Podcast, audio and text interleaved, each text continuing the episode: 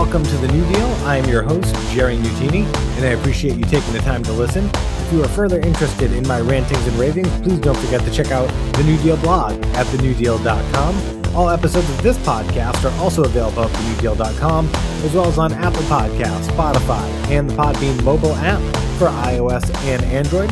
I'm excited about today's episode. Uh, got a lot we want to uh, try to cover here, um, including some protests I attended last weekend um, in my home state of Rhode Island. Just kind of my thoughts and perspectives on those, how those went, uh, what I took from them. Uh, also, like to talk about a little bit about Philonise Floyd, uh, George Floyd's brother, as he testified at the House in front of the House Judiciary Committee uh, the day after his brother's funeral. Uh, there's also new legislation on the table, the Justice in Policing Act of 2020, uh, that the House put forth uh, over this last week, um, and there's a New Deal article on that. So um, I'd like you, uh, I'd like to share that what I found on on on what's coming up in the Justice in Policing Act of 2020. Uh, should it pass?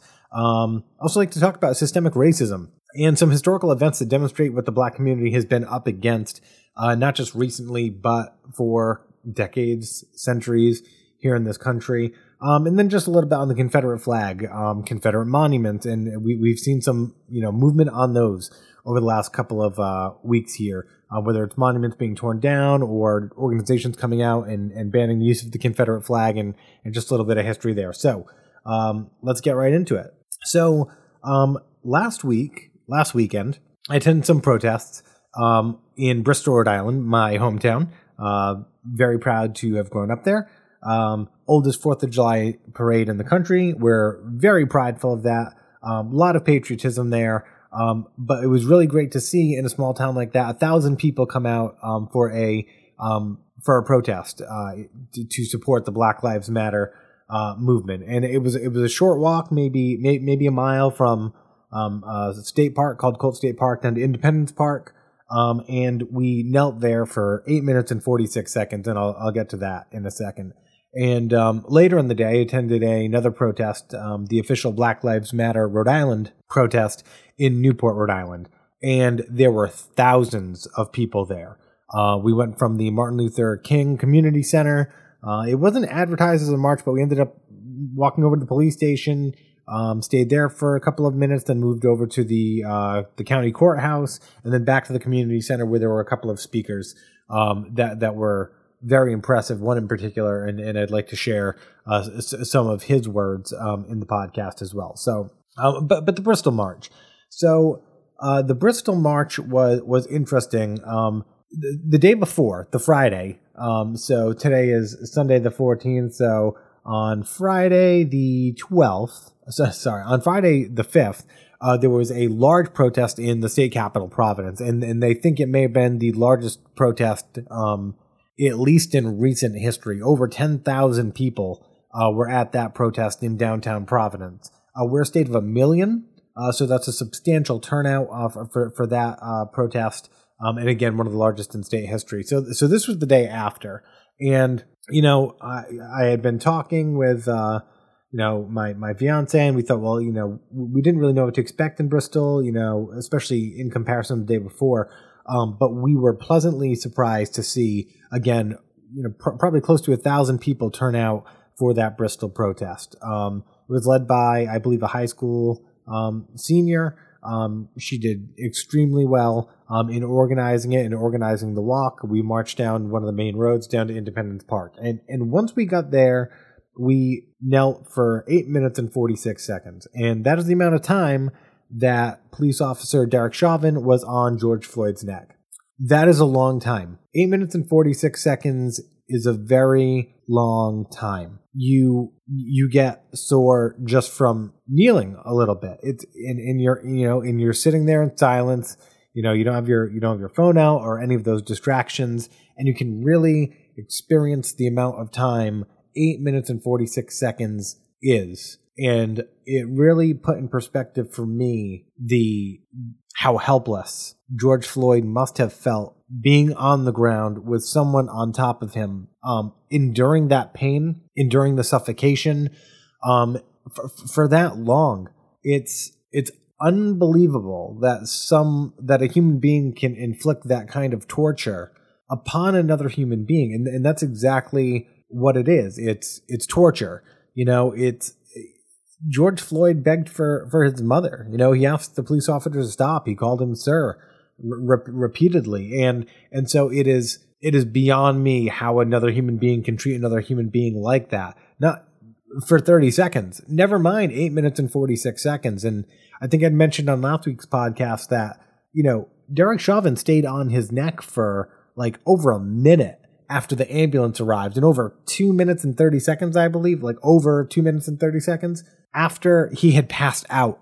It's it's depraved behavior, really, but but it but when you're there kneeling, when you're there, you know, showing that that respect, that tribute to to, to Mr. Floyd, it's it really sinks in. And you know, if you haven't been able to get to a protest, if this is something you care about, you haven't had the time, and and you're just looking for a small way to pay tribute or a small way to to understand, um, put put a stopwatch on your phone for eight minutes and forty six seconds and sit in silence in your house, you know, and and just feel it uh, because it's it's uh, it really puts it in perspective. It's it's sad. Um, it's sad that there are human beings capable of inflicting that type of pain and that type of torture upon another human being.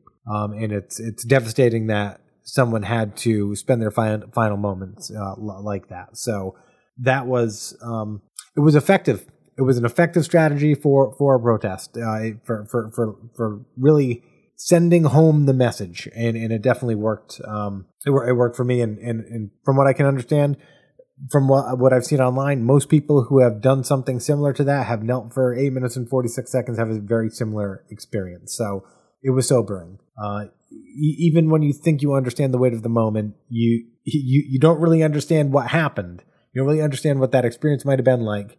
Uh, and you know, obviously, I'm not saying it's similar, but it, it gives you that very small window into what George Floyd uh, experienced as far as the time lapse, and and that's uh, again sobering. But I was I was very proud to see a thousand people out there, and uh, they were vocal.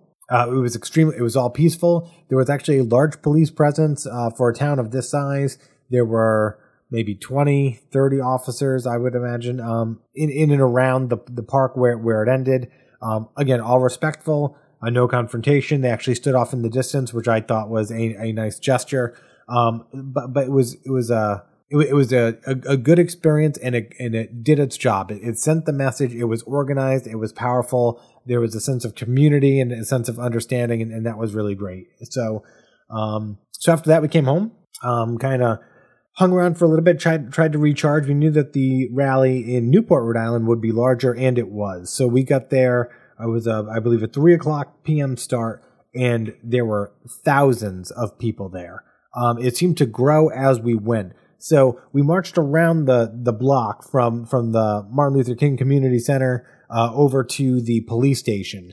And I'm going to be honest, I didn't know that we were marching to the police station. So the crowd was definitely more energetic than, than the, the morning march. And I think people in large numbers will do that generally. Um, but being out in front of the police station uh, with protesters on the bullhorn, because it seemed like it wasn't planned, I was like, oh man, like this could potentially deteriorate. Um, but uh, the police presence was there, and it was a strong police presence there. But they did again a great job, just kind of keeping their distance, letting things play out. Um, some people spoke out in front of the police station. They finished up and we moved down the street to the courthouse. At the courthouse, it was a really, it was a powerful moment for me to see all the people. So the courthouse kind of is, is fenced in by maybe a four foot high kind of black iron fence. So we had actually gotten inside the fence because the protesters were up on the steps and it's a little bit of a hill. And when I turned around, you could still see all the protesters coming down the street and they could not fit into the area that we were in or in the area outside. The protesters, like the, the march had to stop. There wasn't enough room for everybody to get close and really, you know, hear what was going on. And it was that moment. It's like there, there are a ton of people here, a ton. We, we're, we're, we're marching down the street. There's people yelling out of their windows in support People are honking their horns in their cars. There are people like kind of stationary um, up on steps and things like that, just kind of protesting along. And it was a real, it was one of those moments where you really feel like you're part of something. And that's so so much of that is what's important about these protests is knowing that you are not alone in the way that you're thinking about what progress looks like in this country and what justice looks like in this country. There are thousands upon thousands upon thousands, if not millions of people in this country who are looking for the same type of progress, the same humanity, the same civility in, in, in our America.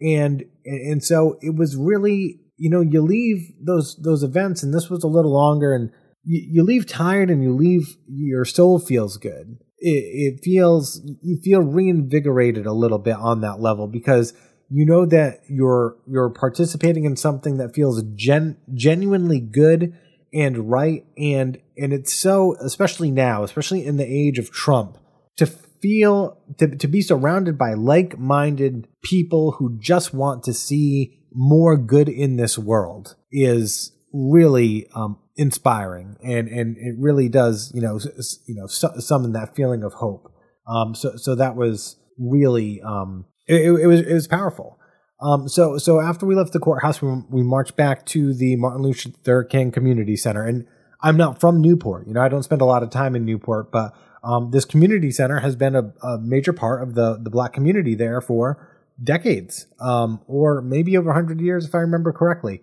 from what they were saying.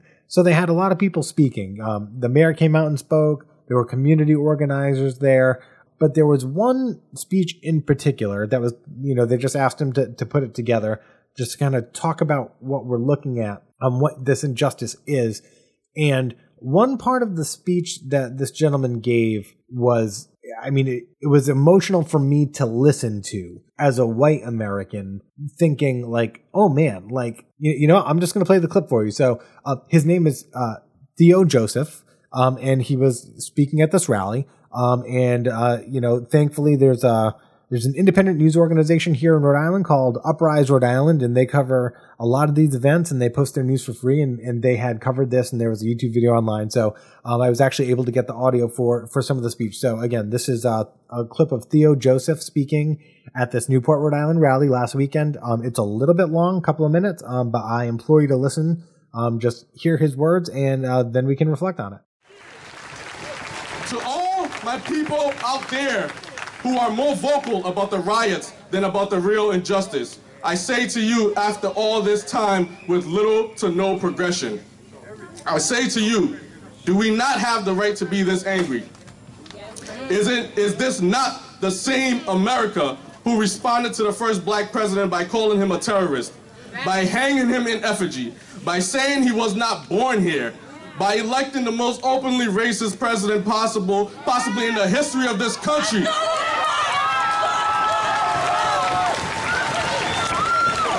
Let that sink in that Donald Trump is in the same boat as the presidents who owned slaves. Is this not still the country that brought over slaves in the early 1600s? Is this not still a country that murdered Native Americans and stole their land? Is this not still the country that hosts Nat, that, that hosts the Nat Turner's revolt, as well as an entire civil war, just so a black man can no longer be considered property? Thank you. Is this not still a country that killed millions of people because of the color of their skin? Is this not still a country that lynched and burned our people and our properties? Is this not still the country that murdered Emmett Till, an innocent child? Is this not still a country that fought an entire war overseas to free Jewish people from Hitler? While, while at the same time not allowing people of color to eat with them, to talk to them, to work with them, to go to school with them, to drink from the same fountain as them, or even or even to sit next to them. Is this not still the same country that burned down Black Wall Street? Is this not still the same country that implemented redlining? Is this not still the same country that forced drugs into our community as well as violence? Then immediately waged war on us because of the drugs and violence. Is this not the same Country who assassinated the president that abolished slavery? Is this not the same Country who assassinated the president that was about to abolish segregation? Is this not the same Country that assassinated one of the most prominent freedom fighters in black history, Dr. Martin Luther King? Is this not still the same country that is doing the same old shit, just a different day? Same old shit, just a different day.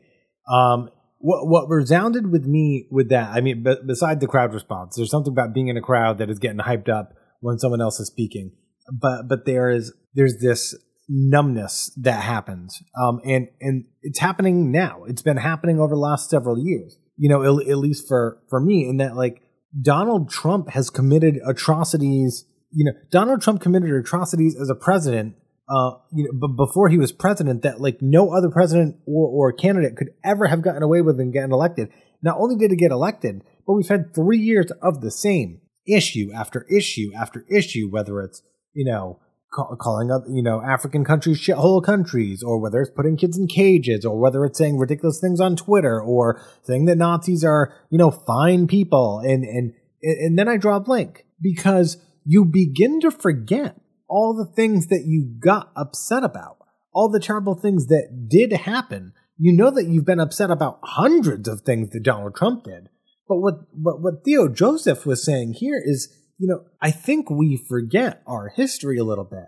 He didn't even begin to touch on the, you know, that's the tip of the iceberg, the things he mentioned. The assassination of a president, you know, about to uh, free the country of segregation, assassinating a president that emancipated the slaves. Did America do that? Did the government do that? No. But those types of mindsets are cultivated in America. The mindsets that, uh, you know, the mindsets that are empowered to kill Abraham Lincoln and John F. Kennedy, you know, those minds are cultivated in America because, and, they're based on a cultural hatred or, or disdain or or an inferiority that white people are better than black people. And and and this country has nurtured those minds whether we want to admit it or not. I'm willing to admit it. A lot of people don't seem to be. And this will tie in a little bit to the confederate issue that we'll get into later in the show. But you forget the history so he hits on he, he's hitting on all these points and i'm sitting there listening thinking like oh i forgot about that oh oh that's right. Okay. Yep. That happened too. Oh, yeah. You know, that's right. You know, someone did assassinate the president, but we didn't, we don't tie that in because it wasn't, it's not like, it's not like the KKK did it. It was like, oh, you know, this guy, you know, John Wilkes Booth, you know, he killed Lincoln and, you know, Kennedy was assassinated by Lee Harvey Oswald and, you know, and, and you don't think about it in terms of race, but when you think about what those men represented, and and that that they were assassinated, it, it begins to tie together that when you're a black person and John F. Kennedy is fighting against segregation and he's killed, um, it, it goes beyond coincidence. Uh, and, and and he said much more. Um, but I've listened to that over and over and over again. I've listened to that clip, and it it's important. It's more important now than ever that we don't forget our history and that we don't go numb to streams of atrocities, whether it's you know African American, Black Americans with with their history, or whether it's good people who can't remember all the terrible things Donald Trump did, even though we're not even into you know the first term. You know, we haven't even completed his first full term. We just forget. You know, stuff gets old. And by old, I mean like months or weeks outside the news cycle, and we forget, and we can't forget. And and he, without saying as much, he drove that point home for me so strongly. So again, that was Theo Joseph. Um, I believe he said that he owns a business in Johnston, Rhode Island. Um, their business helps out uh, other uh, Black Americans. They take them in, they t- try to send them uh, through college, and when they're done with college, they hire them on so that they can, you know, hopefully move forward with entrepreneurial careers. Um, so he's doing great work, and, and it was a it was a powerful moment in, in the speech that he gave. Uh, the the full speech is I think eleven or twelve minutes, and, and the whole thing was good, but but that but that really stuck out. So um, they had great speakers in Newport, um, him being one of them, and and again I left that feeling I left that feeling hopeful. I left it feeling inspired, um, and my my soul felt good because again when there are thousands of people in one space rallying around the same cause. You you begin to feel like there is some hope at the end of whatever dark ass tunnel we're living in right now. Um, so, so, so that was it, was a great experience. So um, I think it's important to protest. I think it's important to get out there in the streets and and if if for no other reason, like you don't like signs, don't bring a sign. You don't want to chant, don't chant. But but feel that crowd, feel the energy, and feel the commitment because you realize that that is how stuff gets done.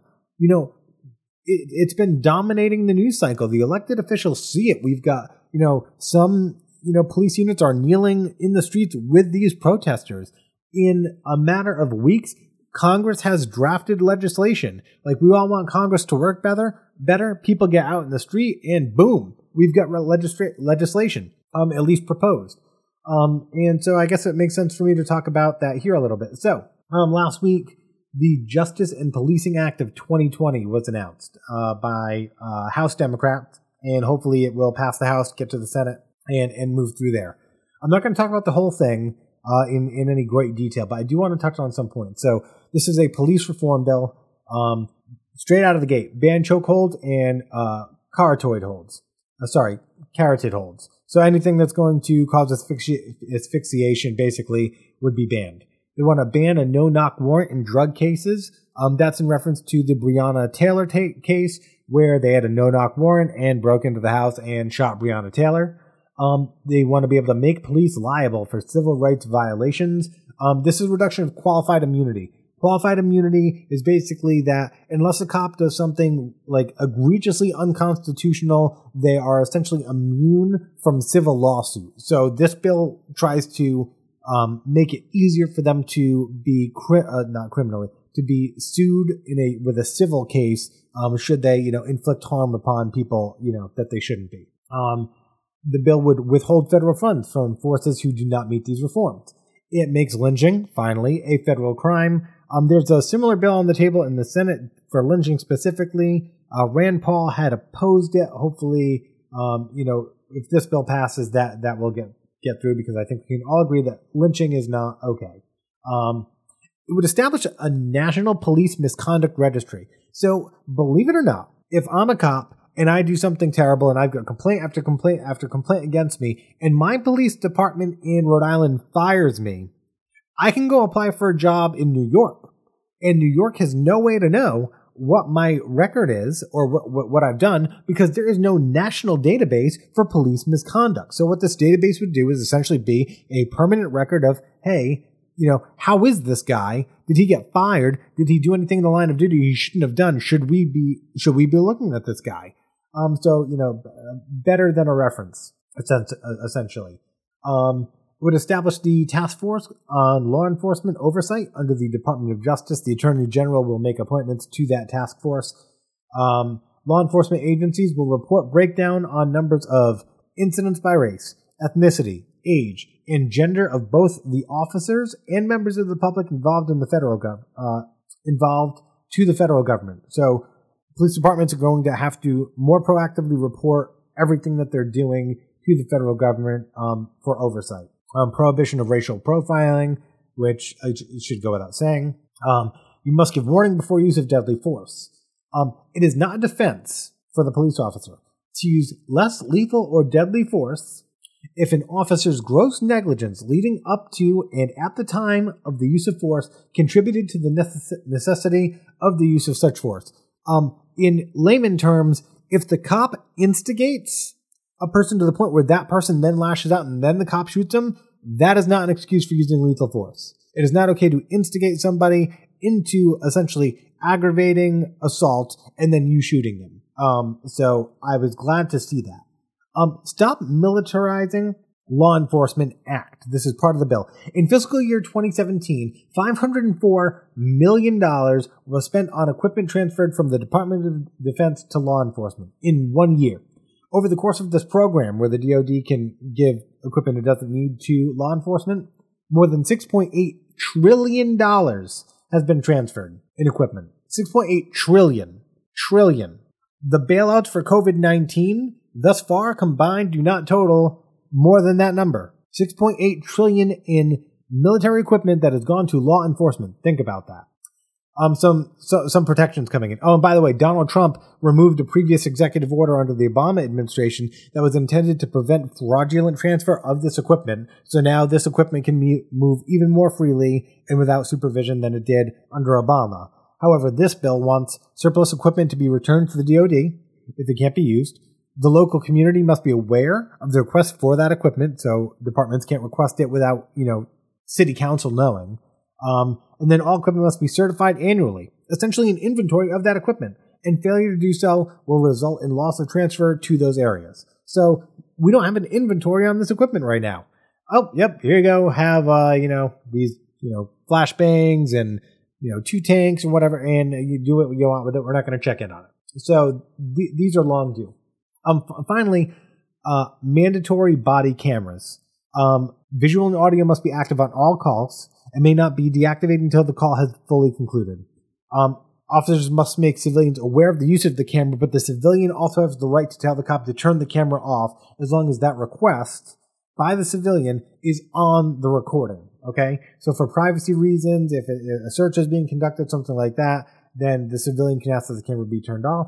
Records must be maintained for six months, um, and then up to three years if there's any use of force or complaints been registered, anything like that. Um, mandatory vehicle cameras as well. Um, they must be active during all stops. Must be activated by the use of lights on the vehicle. So you turn the lights on the vehicle on, and that camera needs to pop on. If there's an event where you're not supposed to be using the lights because you're in stealth mode and you need to be quiet about law enforcement approaching, the officer must turn on the camera when they would have turned on the lights in a normal case. So those are just some of the highlights of the bill moving forward. I think it's a good starting point. Uh, I'll be posting a link to my summary article of it um, here with the podcast. Um, but again, you get out, you protest, and within a couple of weeks, Congress has actually done something useful and drafted up legislation. Whether or not it will pass, whether or not the Senate will will go ahead and pass that, uh, who knows? Um, but hey, they wrote a bill, and that's something, uh, especially in this day and age. So good to see. So um, covered the protests, uh, covered the bill. Earlier this week, George Floyd was laid to rest in Houston, Texas on uh, on June 10th. His brother Philonise Floyd um, obviously attended uh, that funeral. The day after, Philonise Floyd was asked to testify before the House Judiciary Committee, um, and I, I can't imagine what it must be like to have your brother's death replayed on national television time and time and time again, and then to receive a call from President Trump, and then to receive a visit from Joe Biden, and then to endure what for for anyone under any normal circumstance would be an extremely painful experience in in the the, the funeral uh, for for someone you love, but then to have to get on a plane and go to Washington D.C. to talk to legislators about what you what change you need to see and and about the brother that you lost um, is is unfathomable to me. It, it's and it's extremely brave, I think. Um, but it's also uh, quite a burden. I mean, you know the attention that this has gotten on the national scale. You know that your your brother somehow now represents this movement for racial equality, and you've been grieving, and then you you lay your brother to rest, and then you are on a plane to Washington D.C. to then defend your brother and to push for you know police reform. And so um, th- there were some moments from his testimony that were just really um, real. They were very real. Um, this first one especially. So, uh, so this is um, George Floyd's brother, Philonise Floyd, at the House Judiciary Committee um, testifying. Um, this is a clip from early in his opening statement. I can't tell you the kind of pain you feel when you watch something like that. When you watch your big brother, who you looked up to your whole entire life, die, die begging for his mom? I'm tired. I'm tired of pain. Pain you feel when you watch something like that. When you watch your big brother, who you looked up to for your whole life, die, die begging for his mom. I'm here to ask you to make it stop. Stop the pain. Stop us from being tired. George called for help and he was ignored. Here, you, you can hear the desperation in his voice and and you know stop us from being tired he says you know and, and, like i said it's been a terrible couple of weeks for for this this gentleman in particular, and here he is in front of Congress, and he's talking about watching his brother die on television, calling for his mother, and someone you've looked up to your whole life. You know, these are real people that are being killed out there, and, and they have real families that are affected and real communities that are, are affected. And this isn't just something that's happening on TV and like in, in an insular bubble. And that's why these po- people are out there protesting because this is not the first time. George Floyd's brother is not the first brother to lose somebody. You know, he's he's out there representing all the people who have lost close family members and friends to unnecessary police violence and and he talks about what the value of a life is. George wasn't hurting anyone that day. He didn't deserve to die over $20. I'm asking you, is that what a, is that what a black man is worth? $20? This is 2020. And and the twenty dollars he was referring to is his, his brother George. The whole reason the cops showed up was because someone at the story just come out of said that he thought he you know George Floyd may have used a counterfeit twenty dollar bill. So George Floyd was ultimately killed over potentially using a counterfeit twenty dollar bill, and that's not okay. Is is it's a life worth twenty dollars in twenty twenty? Is an African American life is a black life worth twenty dollars in twenty twenty? No, resoundingly no. It's worth way way more. You can't put a monetary value on a life. But to kill someone over the potential of using a counterfeit $20 bill is egregious. It's egregious and it's wrong and it's it's disgusting. And it's it's surprising to me that we haven't seen more upset. You know, th- these protests are are powerful, but not everyone's out there. You know, everyone in America, everyone in the world watched this murder on screen. Everybody knows that it was over, you know, potentially a counterfeit $20 bill. And yet only some people are out on the street. Only some people are vocal on social media and in other outlets. You know, we've got other people saying that it's not a big deal. We've got people saying that, well, you know, George Floyd was a criminal and George Floyd this and George Floyd that. And who cares? It doesn't matter what he did. You, you don't, you, you don't kill somebody over $20. You know, so, so this wing of people in America or globally that seems to be like, oh, well, you know, he, you know, was a former drug user or, you know, whatever. Like, it, it doesn't matter. They called the cops because they thought he was a counterfeit $20 bill and he died. And he died. And that's, it's not okay. It is not okay to kneel on someone's neck for eight minutes and 46 seconds because that person may have used a counterfeit $20 bill. You know, 20 bucks does not go a terribly long way these days. So, and, and as far as I'm concerned, no amount of money is worth killing anybody over. But you know, you know, it's it, it's a fair question, and I'm glad that Philonise Floyd asked that um, in his testimony because that is what the black community is up against. That is how they feel. You know, when when you see time and time again black people systemically killed by law enforcement in this country, it certainly makes or gives the impression that you know a black life is not worth as much. Hence, Black Lives Matter because this is not happening to white people. This is not happening to Christians. This is not happening to any other minority at the scale that it happens to black Americans. And that is why Black Lives Matter. Because right now, black people especially are living in this world where a black life might be worth less than $20 in the eye of our law enforcement agents that are there to protect and serve. That is why they're out on the street protesting. That is why people are standing with them because they know that's not okay. And there should be more outrage and there should be more people in the street. And the number of people who keep trying to deflect away from all these important points, it's it's a little bit sickening. And you wonder like what type of home were they raised in? Because everyone saw the video, everyone knows it's egregious, everyone knows it's wrong, and everyone knows that black people are killed by cops way more often than white people, and that equates to systemic racism. And some people are refusing to put that two and two together. Um, hopefully, things will change uh, in in the coming weeks, and um, you know, hopefully through through progress and not through tragedy, and and you know things like like we, we've seen in Atlanta now. Um, which I won't get into yet, but pending more information will probably definitely be on next week's podcast. Um, so I want to get to systemic racism. Um, systemic racism in this country has been here since the beginning, and I touched on this a little bit last week. Um, what what's problematic is that people don't or refuse to acknowledge it because everyone knows it. Everyone knows it. It's just whether or not they want to acknowledge it at this point. Um, there's been way too much in the news. There's way too much history. Um, and as I'll get into here in a minute, there's a lot of history that we also kind of don't know, but it's readily available for any of us if we would just listen.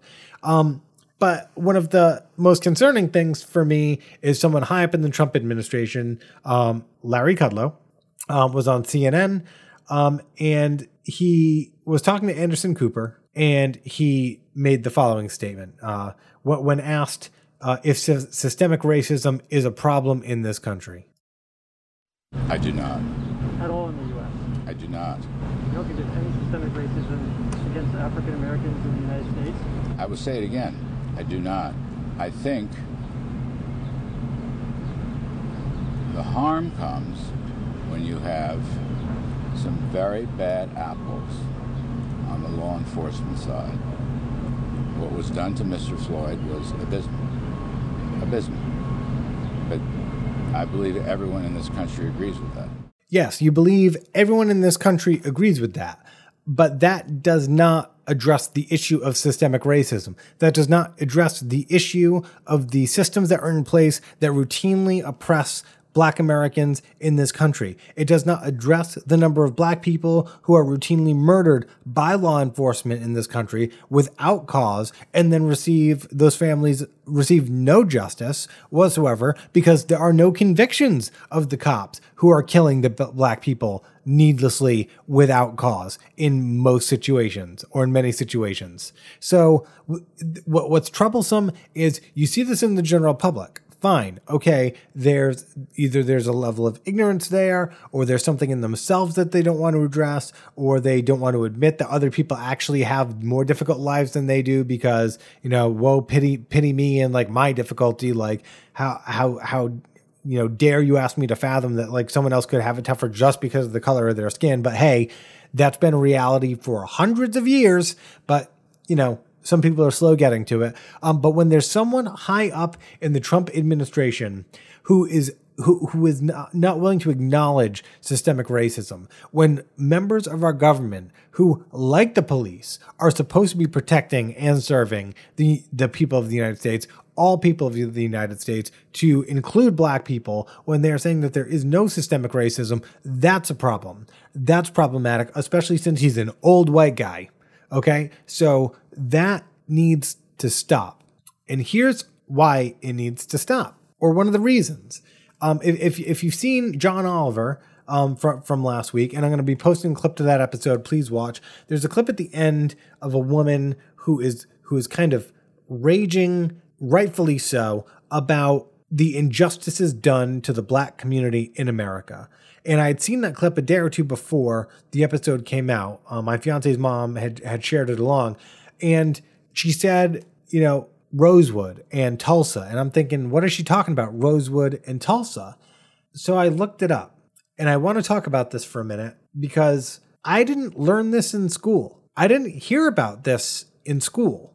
I don't know why I didn't hear about this in school. Not only did I not hear about it in regular school, I didn't hear about it in college.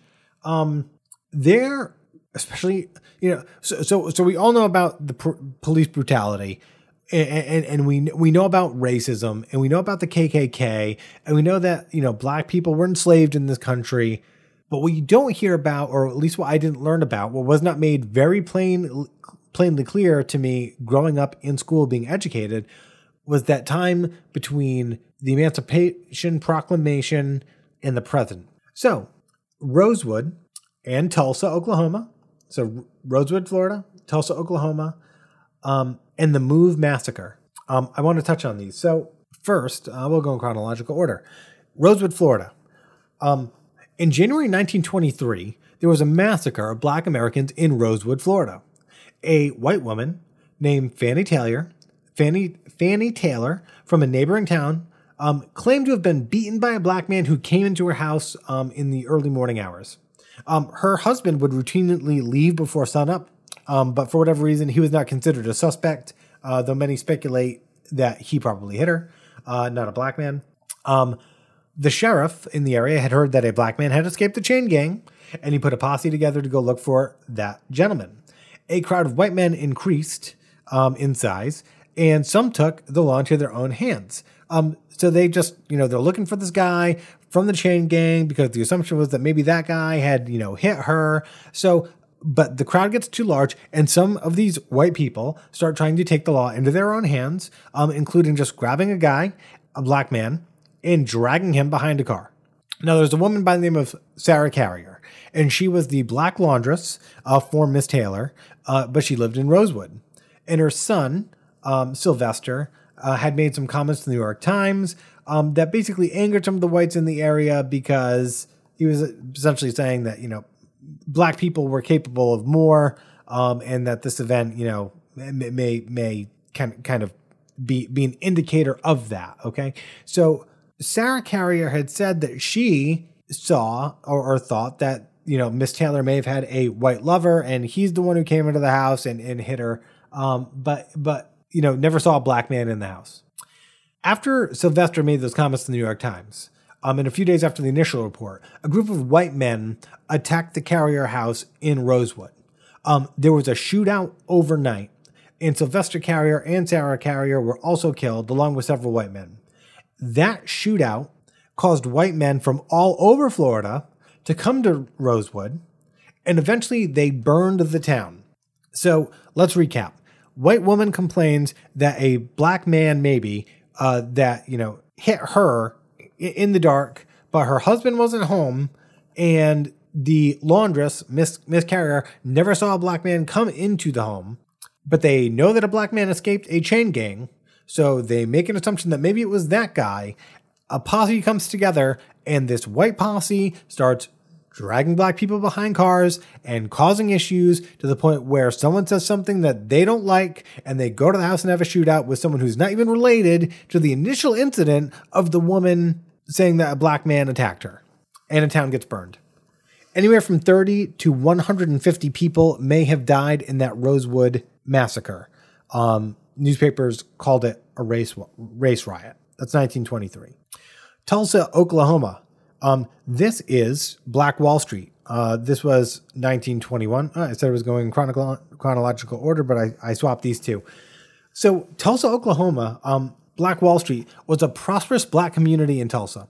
Um, wealth, culture, and education were all prevalent there. Um, and uh, you know, it sounds like a, a, wealthy black man had moved there, purchased a bunch of land, and had the sole intention of selling it only to black people to kind of create this, you know, prosperous community of black people um, in, in, Tulsa. So there was an event.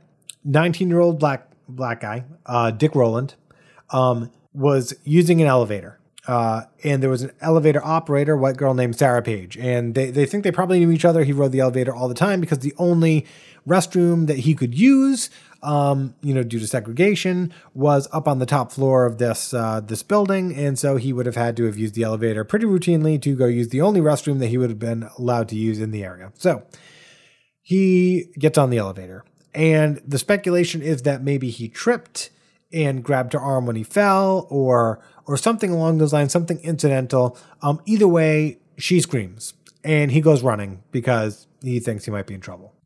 Um, he was arrested um, the next day, uh, and by that evening, um, the, the, day of his arrest, a word of lynching went through the went through the community.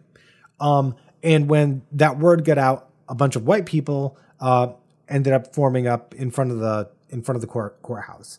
Um, fearing a lynching, you know, because a, a year earlier, a, a, white man named Roy Belton was publicly lynched. Um, because lynching had happened there to a white man, some members of the black community armed themselves, 50 to 60 of them, and went to the courthouse. Um, and, and they said that they were told by the the sheriff to that, that you know they needed to be there to assist in protecting Rowland. The, the sheriff denied those claims. Um, seeing the armed black men, more than 1,000. Now, now let me recap numbers here real quick. 50 to 60 black men armed themselves and went to the courthouse. Over a thousand white men began arming themselves as well at the armory because they had a militia there. So they went to the armory, over a thousand of them, and moved toward the courthouse. After 10 p.m., a white man outside the courthouse was, uh, you know, allegedly told a black man to surrender his pistol, and the black man refused. and then a shot was fired.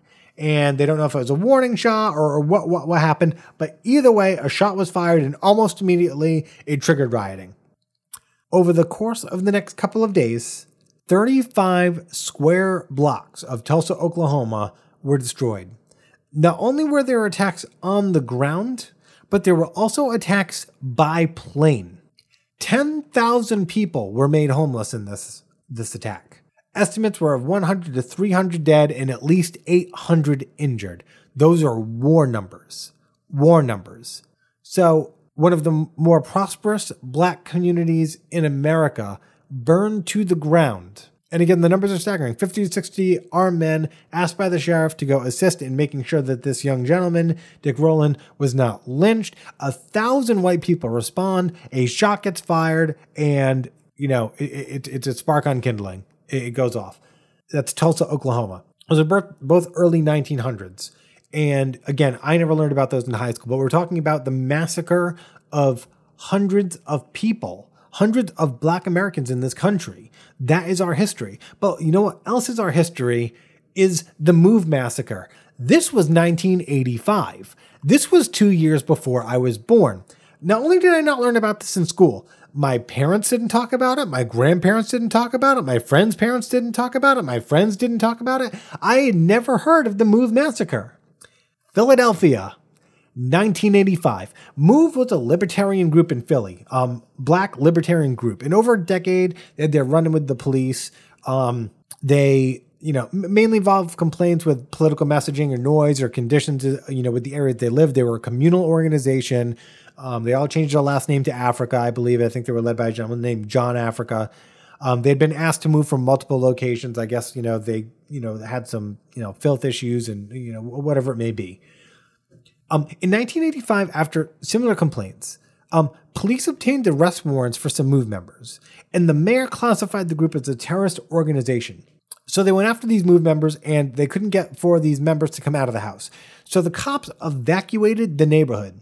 On Monday, May 13th, 1985, 500 police officers, 500 police officers, 500 attempted to clear the building that the MOVE organization was in 11 people, by the way. 500 police officers, one building, 11 people. 500. Unbelievable. Okay. So MOVE refused to come out of the house. There was a standoff. Tear gas was thrown into the building. The officers fired over 10,000 rounds of ammunition into the house. 10,000 rounds into the house, just trying to hit them. Um, reports I read said that the MOVE members were hiding in the basement as the bullets riddled the building. A helicopter came over the building, and a C4 explosive device was detonated on the roof, causing a fire. In that fire, 11 people died, six adults, five children, children aging between 7 and 13 years old. The resulting fire was allowed to burn, and destroyed blocks of the neighborhood. They literally said, don't put the fire out. They said it was because they didn't feel like they could get firefighters in there safely enough, but they let the whole neighborhood burn. Um, the Move Commission, which was done after the fact to investigate, um, they issued their report on March 6, 1986. The report denounced the actions of the city government, stating that dropping a bomb on an occupied row house was unconscionable America dropped a bomb on an African American community in Philadelphia in 1985. It's it's basically in my lifetime that this happened. Can you imagine today a, a, U.S. helicopter, a law enforcement helicopter, flying over a building and dropping a bomb onto the roof, detonating it and causing a fire? Can you imagine watching that live on TV? Like that shit wouldn't stand. Like what the fuck? 500 police officers it's unbelievable. I mean, so this is these are three of many reported events. And many events, especially in the late 1800s, early 1900s, similar massacres were not even reported because they were black communities. They, they weren't reported. This is our history. Um, this, this is a gentleman coming up here. His name is Jim Taylor Jr. He was a resident of that neighborhood in Philadelphia in 1985. And uh, here, here's his his perspective on, on what happened. They came knocking on everybody's door, told us to pack belongings for 24 hours. and to get out. And after that, they barricaded the block, sealed the block off. The next day, I woke up, I heard gunfire, and me and my best friends came around. We was on 61st and Osage. We watched the helicopter hover, and next thing you know, boom. Next thing you know, it started burning. When it started burning, they ain't try to put it out. It just kept burning. And before the fire could stop, the last four houses on this side of the street is where the fire stopped. All the rest of the houses was gone. It didn't really hit me to the day when we walked through and I watched my dad and all these, I call them tough guys. I watched all these tough guys that I grew up watching break down and cry. That's when it hit me. You know, they, they work hard for all this and to get burnt out. If it would have been another color living on this block, they would have went about another way. But what killed me is you don't hear this in the history. You had 11 people get murdered. 61 homes burned down. You don't hear about this. You know, you taking a back, taking a back seat to history. And how do we not hear about this? How do we not hear about bombing on a black community in 1985? How do we not hear about it? That needs to be in every history book. It needs to be taught over and over and over again. That cannot stand. So in America, we whitewash the history. You know, get rid of that ugly stuff. You know, like right here, right now. You know, we are not getting the full truth in school. You are you are not taught that in school. Go look it up. This is not conspiracy. This is not something that didn't happen. This isn't something that the left is conjuring up to prove a case. These are real events that happened in America in our history to the black community. Where in 1985 you can drop a bomb on an African neighborhood, African American neighborhood, let the fire burn, destroy 61 homes, and never hear about it in school. That's that's that's our America. That is the America that we live in today. Um, speaking of the America we live in today, Donald Trump was um, is going to get back out on the campaign campaign trail, um, and he has since changed the date. But Trump's first rally was going to be in Tulsa, Oklahoma. Tulsa, Oklahoma, on Juneteenth, and Juneteenth is a holiday celebrated, um, you know, by the Black community. Um, it is the day, June 19th, 1865, two years after the Emancipation Proclamation. Um, that was the day that it was announced in Texas that slaves were free. Um, it was it was the time it was the first time that there was anyone to enforce the Emancipa- uh, Emancipation Proclamation in Texas. Um, and so it became the holiday, June 19th, Juneteenth. Trump was going to go to Tulsa, Oklahoma, that we just talked about, Wall Street, uh, sorry, Black Wall Street, and on Juneteenth to give his first rally speech. He has since changed the date. So either it's someone on his team, I mean, me and my fiance were joking about this, that that absolutely like just wants to steer him in the wrong direction, or he's got someone on his team who's extremely racist and just wants to, you know, shove it to the black people because to go to Tulsa, Oklahoma on Juneteenth with all this going on is like the worst planning you could ever do.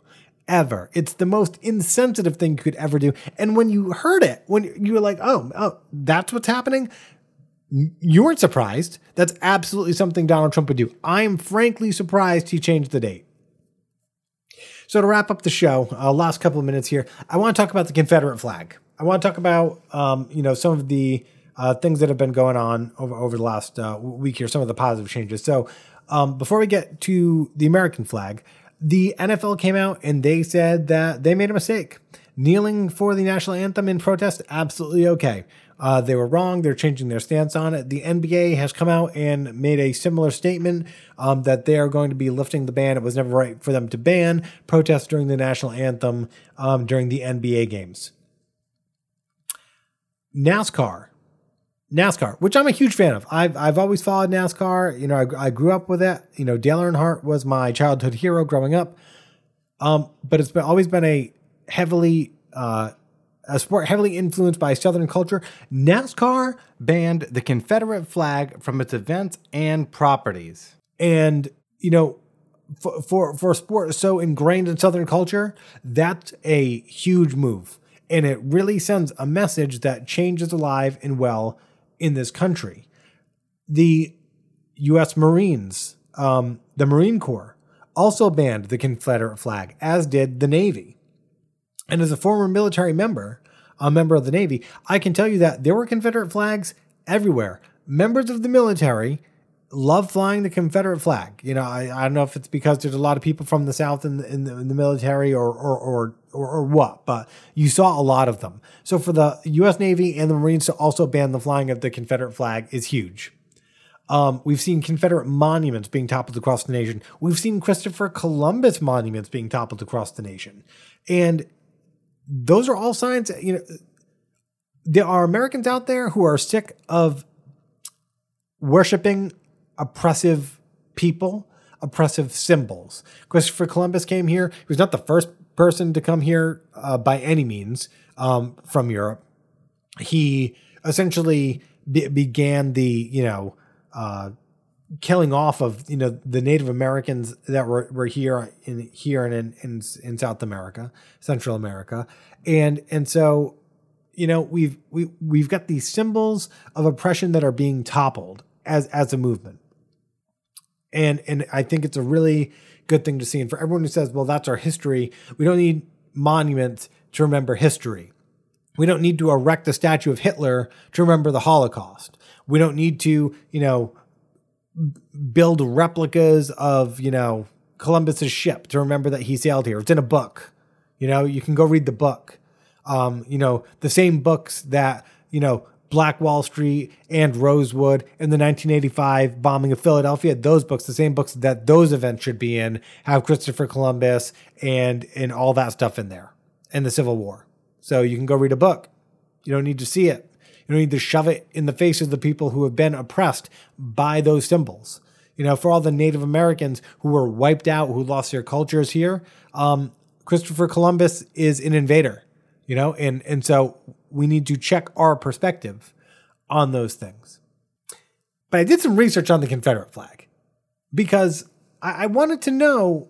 You know, I'm I'm not from the South. I'm from the North. I'm from, you know, the Union, the United States and and that's the culture I was brought up in. I understand that people were brought up in a Southern culture and that that culture was not always maybe pro union. I'm I'm not quite sure what that experience would look like. Um, maybe if someone wants to talk about their Southern experience and why you know you know how much the Civil War weighs in weighs on their life, you know maybe that's something that we we can talk about on the show. But um, the Confederate States of America was not America. The Confederate States of America was a different country, um, as as different from America as Canada or Mexico. Um, the Confederate States of America were were states that seceded from the United States to form the Confederacy with their own president. Okay, Jefferson Davis. You know, so, so it's not like they were a subsection of America. There was a civil war, and a group of states seceded and became their own nation. Okay, now, now the Union the United States never recognized the Confederate States of America as an official nation. Why would they? They're fighting a war against them, trying to, you know, maintain the Union. But the fact of the matter is, for everyone who says, you know, oh well, you know, we should we should keep these Confederate monuments because they're part of our history. No, they're not. They're part of the Confederate States of America's history. That country lasted about four years. Then they were gone. They're not part of the United States history. They're an adversary that we fought and beat. The Confederacy was formed after Abraham Lincoln was elected president, but uh, and before he took office. So after he was elected, before he took office, that's when the Confederacy was set up. The principal reason for the secession was that slavery was being threatened. And much of the Southern economy was dependent on agriculture, and the loss of slaves would be a massive detriment to the economy of the South without those workers to be there to, you know, help along the agriculture. And again, this is a completely separate country. However, fun fact the modern day notion of the Confederacy, um, as we think about the Confederacy today, when you see the Confederate flag of today, um, that largely began in the mid 1900s. And there was a congressman named Strom Thurmond, and he was a Dixiecrat. And the Dixiecrats were opposed to the civil rights movement. The modern Confederate flag was never the flag of the Confederacy. If you look up the Confederate States of America, you will not see the Confederate flag that everyone has on bumper stickers and flying off the back of their trucks. That is not the flag of the Confederacy. Confederacy. The initial flag did not have that symbol in it at all. There were three iterations of the Confederate flag. The second two iterations had that little that the Confederate symbol that we know today had it up in the top left corner as a part of the flag, but the Confederate flag that we see was actually the flag of the Army of Northern Virginia. And that was the army led by Robert E. Lee but that was not the flag of the Confederacy. So the Confederate flag that people use was not even the flag of the Confederacy. So the flag that we see today, again, came became popular in the mid 1900s through Strom Thurmond and the Dixiecrats, and they that movement was opposed to civil rights. So let me boil this down real quick and real easy. The modern Confederate flag is literally a symbol that was posted up against the civil rights movement. That flag as a racist symbol cannot be made any more clear than that. That a political group that opposed, and, and I'm not talking like conspiracy, you know, whatever. I'm not talking Antifa. I'm talking about a group of U.S. senators as a political ideology calling themselves the Dixiecrats. That flag became popular at that time as a threat against the civil rights movement. The flag that you see on the back of people's trucks and on the bumper stickers, stickers and that used to fly high above NASCAR events, that flag is literally a symbol against the civil rights movement. That's what it is. And that is why people want it torn down. Because racism is not okay. We're not looking to get back to segregation. We're not looking to get back to slavery. We're looking for equality and throwing that flag in the face of our fellow brothers, African American, Black American brothers and sisters in this country who deserve every right and every comfort and the same equality that we all enjoy do not need that flag shoved in their face whenever they're out in public. It is not free speech. It is hate speech. And hate speech is a crime. So next time you see the Confederate flag, understand that that thing has only been around for 70 years and that when it came around, it was because it was a symbol held up against the civil rights movement. That is what that flag means. And it wasn't even the flag of the Confederacy, which I can't get over. I can't get over that. It's like the Confederate flag was not even the flag of the Confederacy. It was a flag of one of the armies of the Confederacy. And I think that's hilarious. But that's just me. So, anyway, we've covered a lot. Um, we've, gone through through a lot. Um, again, I'm going to be posting articles, some Wikipedia pages. Um, I'm going to be posting my summary of the um, Police Reform Act. Um, also, there's a movie about the militarization of police, a documentary called Do Not Resist. I'll be posting the link to that film's website. That was really um, intriguing. Um, it goes over how you know how the military um, equipment comes into the hands of law enforcement and you know what some of their tactics are. Again that john oliver episode will also be posted. Um, there's an article that i read um, one of my friends posted called confessions of a former bastard cop. That was a really great read. Um, and then finally there's a 30 minute or so piece that dave chappelle did. And um, it's raw and it's emotional and it is not comedy okay? Um, but it's worth watching. So I'm going to be posting all those links along with this podcast um, for your you know viewing pleasure and review. And I, I always like you know uh, to be able to give you guys what I see and what I'm going off of, and kind of the things that form my perspective, um, j- just so it's out there. So.